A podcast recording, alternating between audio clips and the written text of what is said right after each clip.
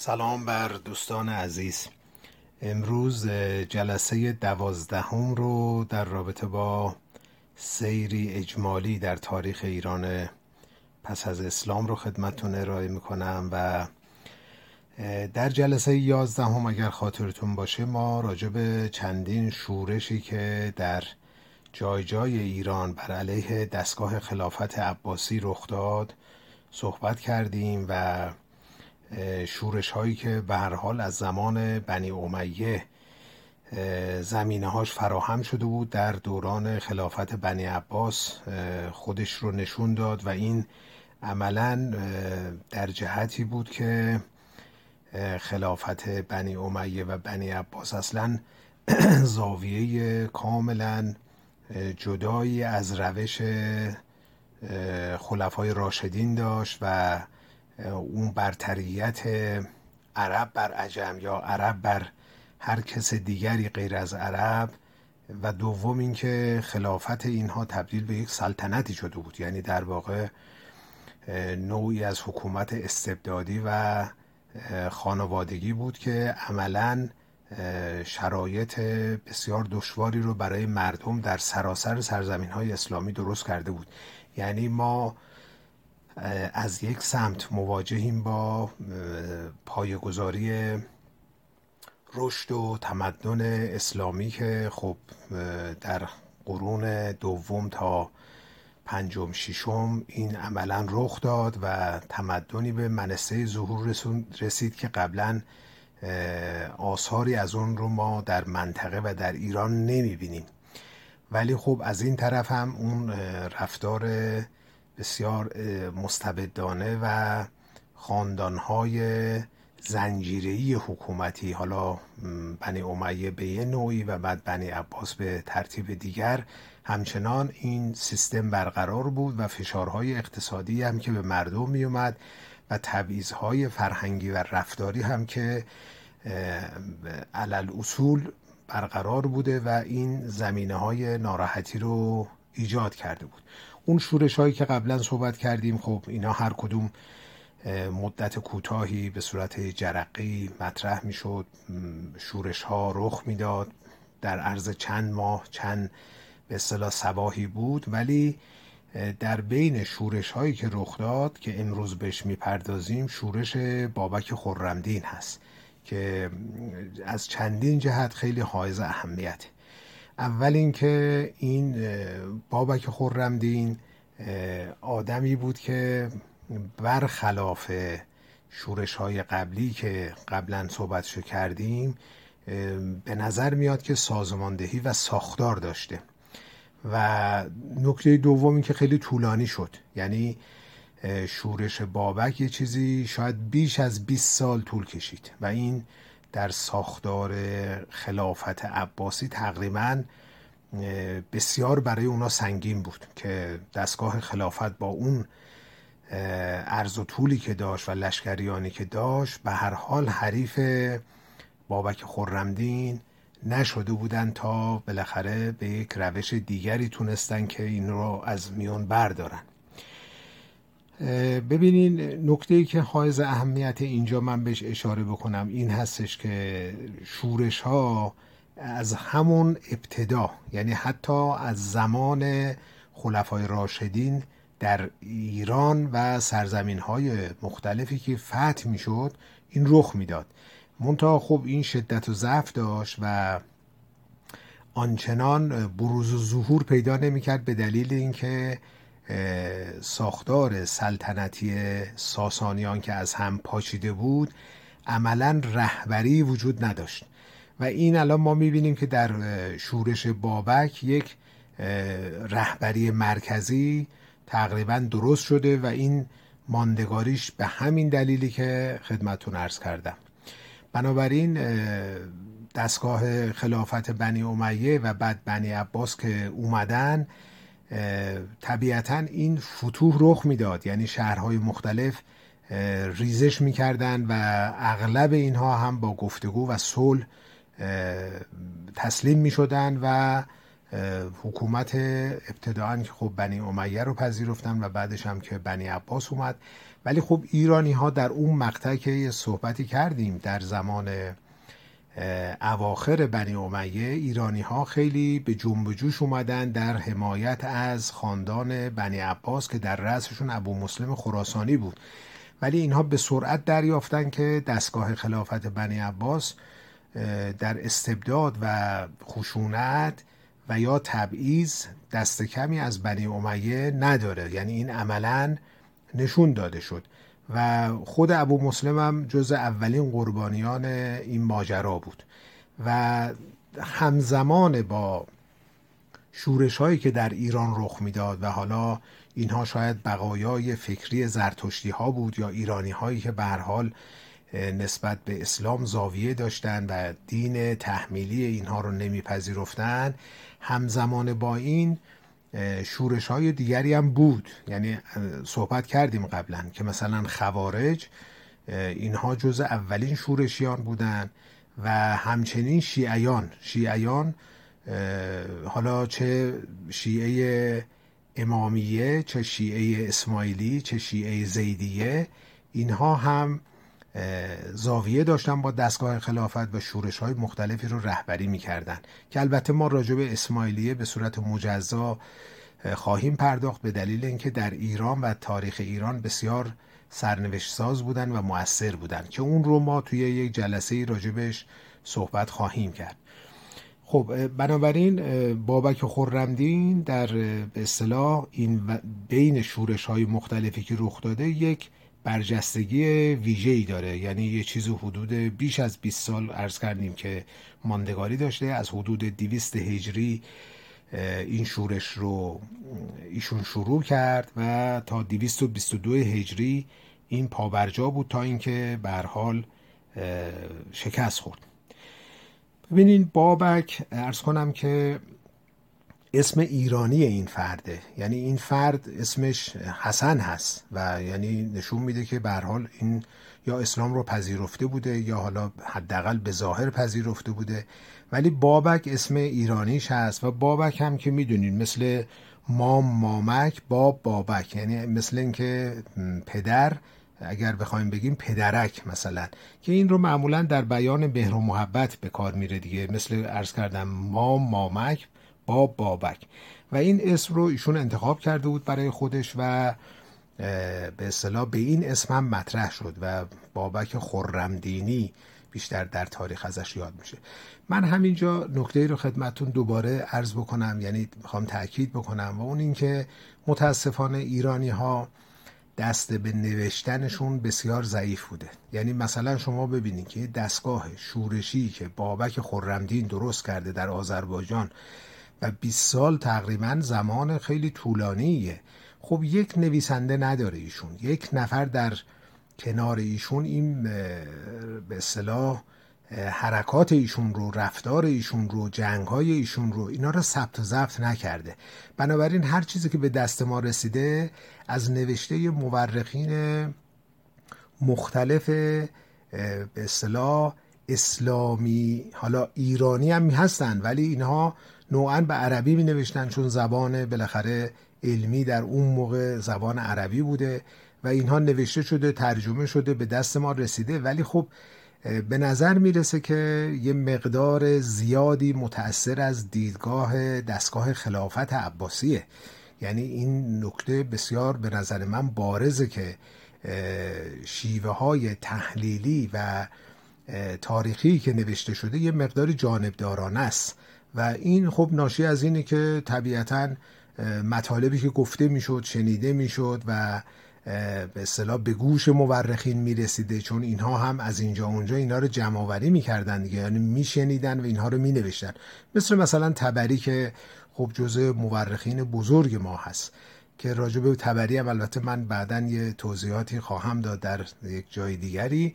و حالا نویسندگان دیگری هم بودن. یعنی ما شاید مثلا ده ها منبع داریم که اینها راجع به بابک خرمدین و شورشش نوشتن. ولی تاسف من اینه که از خود اینا چیزی نمونده. یعنی ای کاش که خود اینها هم دستی به قلم داشتن و یا افرادی رو در کنار خودشون به اصطلاح حمایت می‌کردن که اینها رو بنویسن. ولی خب متاسفانه اینها به دست ما نرسیده نوشته نشده. ولی آنچه که الان به دست ما رسیده من الان خلاصش رو خدمتتون میگم این که به اصطلاح بابک خورمدین در آذربایجان به دنیا اومده و خانوادهش هم توحیدست بوده. یعنی جز خانواده های مطرح ایرانی نبوده. برخلاف افشین و مازیار که جز خاندان برجسته ایرانی بودن. ولی بابک جز خاندان توحیدست بوده و این که حالا چرا بهشون گفتن خورم دینی؟ باز مثلا ما در تواریخ یعنی اون چیزی که داریم سه قرائت هست. یعنی سه نوع برخورد هستش که چرا به اینا می‌گفتن خورم دینی. یکی اینکه میگن آقا اینها خرمی و خوشباشی و خوشی رو اختیار کرده بودن. یعنی بیشتر با این زاویه دید به زندگی نگاه می‌کردن. این یک قرائت قرائت دیگر این که اینها اصلا مزدکی بودن. یعنی چرا مزدکی بودن؟ برای اینکه اینها می‌گفتن که اموال و تمام امکانات زندگی و زنان باید اشتراکی بشه. یعنی مثل همون انگی که به نظر من به مزدک زده شده بود در دوران ساسانیان. و چون همسر مزدک اسمش خرمک بود بنابراین اینها شدن خرم دینی که من این رو به اصطلاح موجه نمی‌دونم. اون نکته بعدی اینه که اینها رو خرمدین می‌گفتن به دلیل اینکه اینها به بهدینی یا دین زرتشتی گرایش داشتن که این شاید به نظر بیاد که درستتر باشه. به هر حال این ضدیت با دستگاه رسمی خلافت معمولا آدما رو گرایش میده به سمت مخالف دیگه. یعنی خب بالاخره دستگاه خلافت عباسی خودش رو مدعی دین اسلام و نماینده دین اسلام میخون بنابراین این گرایش پیدا می‌کنه به سمت دین قبلی که اینها بر ضدش بودن. بس میشه مثلا زرتشتی. به نظر میاد که اینطوریه. ولی به هر حال نوشته های خیلی متقن و دقیقی ما راجع به این مسائل نداریم. اولین لشکرکشی خلیفه برای سرکوب شورش و بابک. در قله های همون کوهستانی آذربایجان در سال 204 رخ داد و این تقریبا زمانی هم بود که همزمان شده بود با درگیری های دستگاه داخلی داخلی به اصطلاح خلافت یعنی امین و معمون که دو برادر و دو پسر هارون و رشید بودن اینا برای خلافت با هم درگیر بودن جنگیدن و عاقبت هم البته امین شکست خورد و معمون پیروز شد. ولی خب این فرصتی بود برای اینکه بابک بتونه استحکامات خودش رو قوت ببخشه و لشکریان خودش رو آدمای خودش رو سازماندهی بکنه و عملا این فرصتی شد برای بابک خودش رو تجهیز بکنه. بنابراین سرکوبی بابک از زمان معمون شروع شده بود در, دست در دستور خلیفه بعدی که معتصم هست قرار گرفت و معمون هم سفارش کرده بود به برادرش که هر جوری شده ریشه این قضیه رو شما بخوش کن. و لذا معتصم مصمم بود که این کار رو بکنه و بارها لشکر فرستاد و اینا شکست خوردن نتونستن. و یکی از دلایل شکست اینها هم این است که لشکریان عربی که اینها از بغداد معمولا اعزام می شدن یا از بسره اینها خوب عادت به جنگیدن در سطوح به اصطلاح فلت و یا افقی یعنی زمین خیلی ساده و بایر اینها مهارت داشتن برای جنگیدن. و لذا در مناطق کوهستانی اینها خیلی وارد نبودن و نمی‌تونستن در این مناطق پیروز بشن. کما اینکه قسمت شمالی ایران می‌دونین که تا چندین وقت به صلاح از دسترس خلفا در امان بود. و لذا این مناطق جنگلی و یا کوهستانی برای جنگیدن لشکریان خلیفه خیلی مناسب نبود و از این راه پیروزی های زیادی هم به دست نیاوردن. ولی معتصم یک فکری رو کرد و اون این بود که برای سرکوب جنبش بابک از یک سردار قوی ایرانی دیگر کمک بگیره و اون کسی نبود جز افشین که افشین هم البته جز خاندان مهمی بود که حالا عرض می‌کنم خدمتون ولی به هر حال افشین به کار گرفته شد و برای سرکوبی بابک ایشون امکانات مالی و تجهیزات و لشکر بسیاری رو تونست تجهیز بکنه و خلیفه حمایت صد درصد ازش کرد که بتونه بابک رو از بین ببره. و برای دستگیری بابک دو میلیون درهم جایزه گذاشته بود خلیفه و برای اینکه اگر کسی بتونه بابک رو بکشه و سر اون رو بیاره یک میلیون درهم جایزه براش تعیین کرده بود و این از اهمیت کار بابک در دستگاه خلافت عباسی حکایت می‌کنه. به حال در جنگی که میان بابک و افشین در گرفت که البته خب این جنگ خیلی طولانی و فرسایشی شده بود در حدود 220 در محدوده همین کلیبر آذربایجان فعلی خودمون که بابک شکست می‌خوره و شکست می‌خوره و لذا عقب نشینی می‌کنه و این عقب نشینی رو همینجوری ادامه میده تا اینکه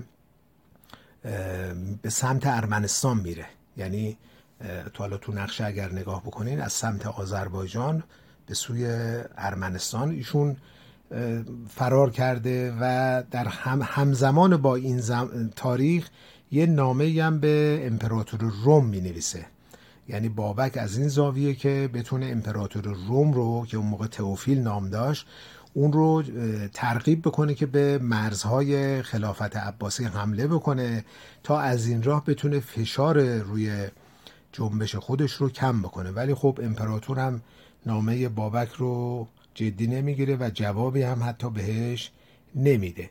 بنابراین افشین کار رو پیش می‌بره و البته یه امان نامه هم از طرف خلیفه برای بابک گرفته بود که این رو هم میفرسته و پسر بابک ظاهرا این امان نامه رو پذیرفته و قبول کرده.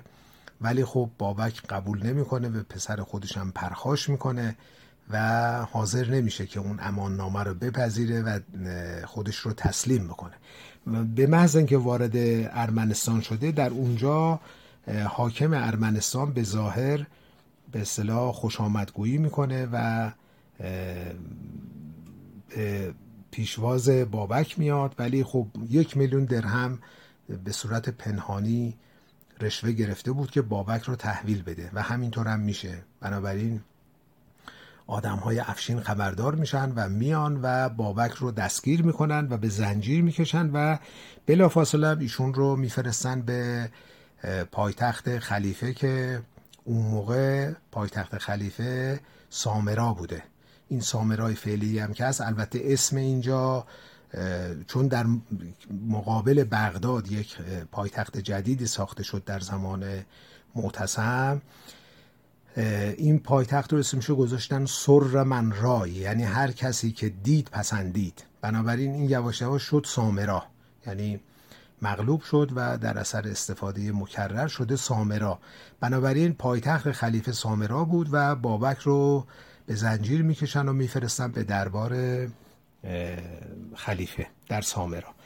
اونجا که رسیده خب افشین هم بوده و خلیفه به قدری شادمان شده از دستگیری بابک دستور میده یک تاجی رو می‌سازن و بر سر افشین می‌ذاره و بسیار مال و اموال و پول به افشین میده در اثر این پیروزی که به دست آورده بود. و بابک به حال به دستور خلیفه بسیار شکنجه میشه دست و پاش بریده میشه و جسدش هم بر دروازه سامرا به دار آویخته میشه و سرش رو هم به خراسان میفرسته. به دلیل اینکه اونجا هم شورش هایی که رخ می‌داد این رو فرستاده بود از جهت اون پیروزی که به حال عبرت باشه برای دیگران. و این اتفاقی بود که به حال برای بابک رقم خورد و جنبش ایشون به این ترتیب شکست خورد. حالا اینجا یک اتفاق دیگری یعنی همزمان با اواخر بابک یک به اصطلاح حرکتی هم از سوی مازیارنامی که این هم از خانواده مهمی بوده که خانوادهشون به نام کارن یا در عربی شده قارون و خانواده برحال اینا خیلی اصل و نسبدار بودن به ساسانیان و خاندان یکی از هفت خاندان بزرگ ساسانیان خودشون رو میرسوندن و مازیار هم البته خب یک نام همچنین باز اسلامی داشته و مسلمون بوده ولی مازیار اسم ایرانیش بوده. مازیار هم ماه یزدیاره یعنی به معنی ایزد ماه یار اوست. یعنی هر کسی که ایزد ماه یاری اونو بکنه میشه مازیار. بنابراین این هم اسم ایشون بوده و با سپاهیان خلیفه درگیر میشه در همین شمال ایران. یعنی البته ایشون یه مدتی اسپهبد تبرستان بوده و یه مدتی هم با خلافت سازش کرده بود. یعنی اونجا منصب رسمی داشت ولی به هر حال با جریان دیگری که تاهریان بودن و در خراسان بودن قبلا صحبت کردیم این مرزهای حکومتهای محلی اینها با هم دیگه که بود و استکاک های بین اینا به وجود می اومد بنابراین تاهریان مازیار رو کوبیدن. خب تاهریان هم ایرانی بودن مازیار هم ایرانی بود. می‌بینین که سیاست خلافت عباسی این بوده که ایرانی رو به دست ایرانی میکوبیده.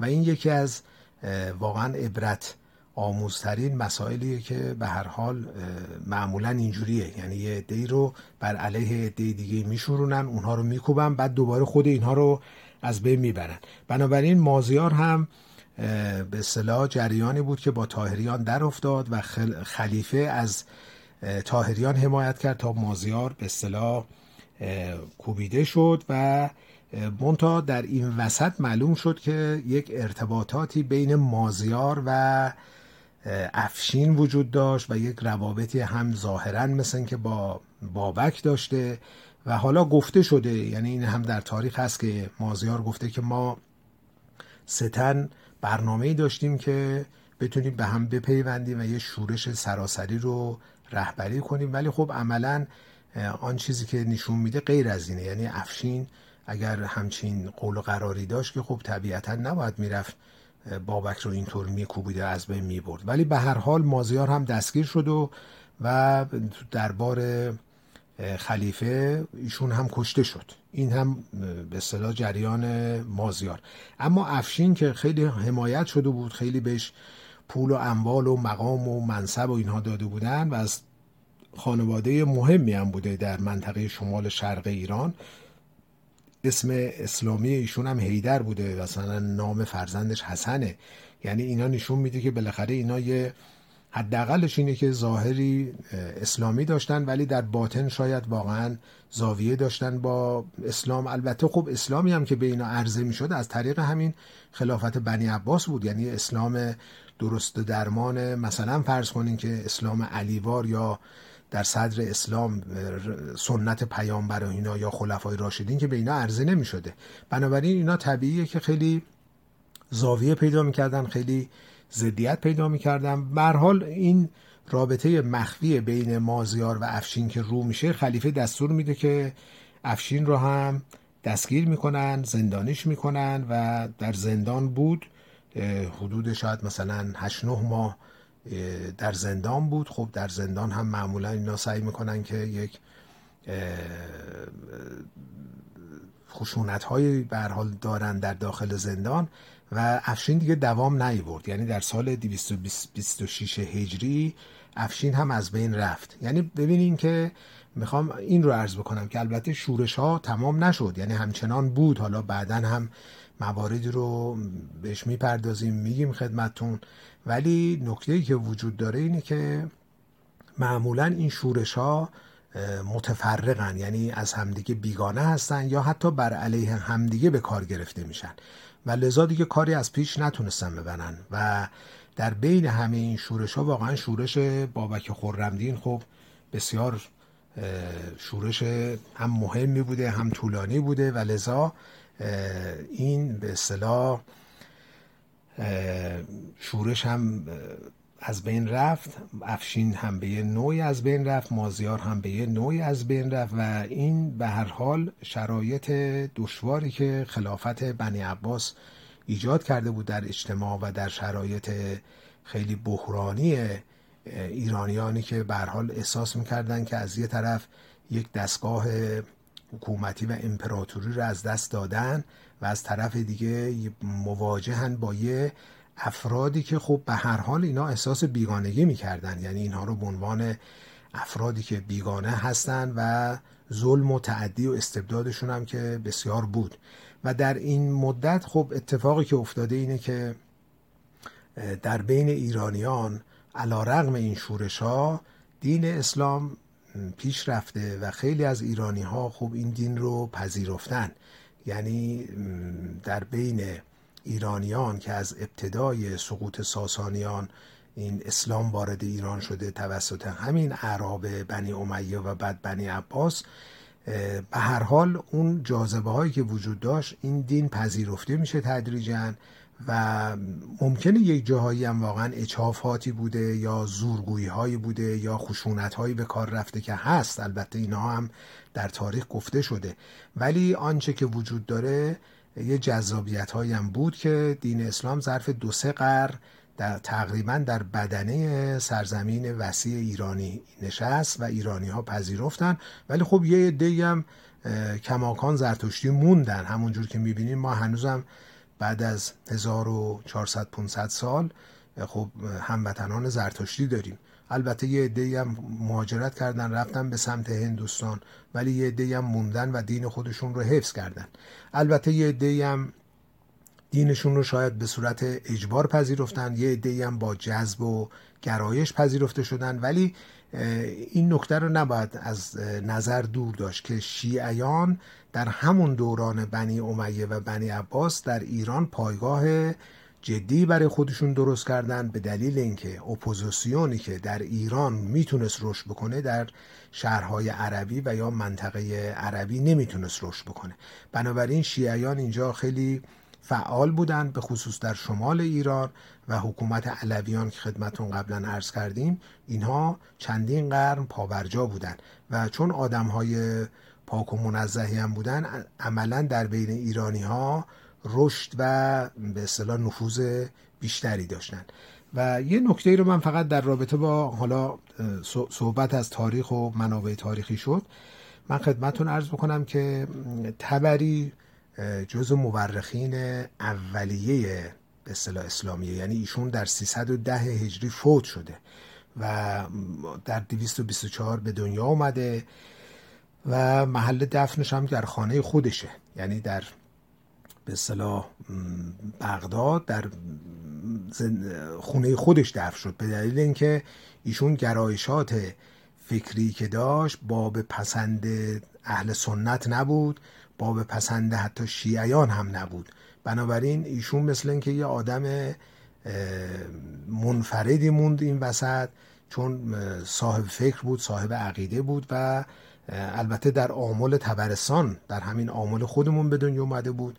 ولی خب نوشته هاشو به زبان عربی نوشته مثل خیلی از نویسندگانی که اون موقع به عربی می نوشتن تاریخ تبریش که خب خیلی مهمه و به نظر من جز منابع مهم تاریخ ایران و اسلامه. به خصوص راجع به حتی ایران قبل از اسلام هم اونجا اطلاعاتی رو ما داریم که این اطلاعات رو در جاهای دیگه به این مدونی پیدا نمی کنیم و این کتاب یکی از کتابایی که فردوسی قطعا به صورت منبع استفاده کرده و این کتاب البته ترجمه شده به فارسی در 16 جلد توسط آقای ارز کنم که حالا اسمشون هم فراموش کردم حالا اسمش یادم اومد به شما میگم این کتاب به حال موجوده ولی به نظر میاد که یه ترجمه جدیدتری باید از این کتاب بشه چون یک منبع بسیار مهمیه و به نظر می‌رسه که با یک زبان جدیدتری و با نگرش جدیدتری باید ترجمه بشه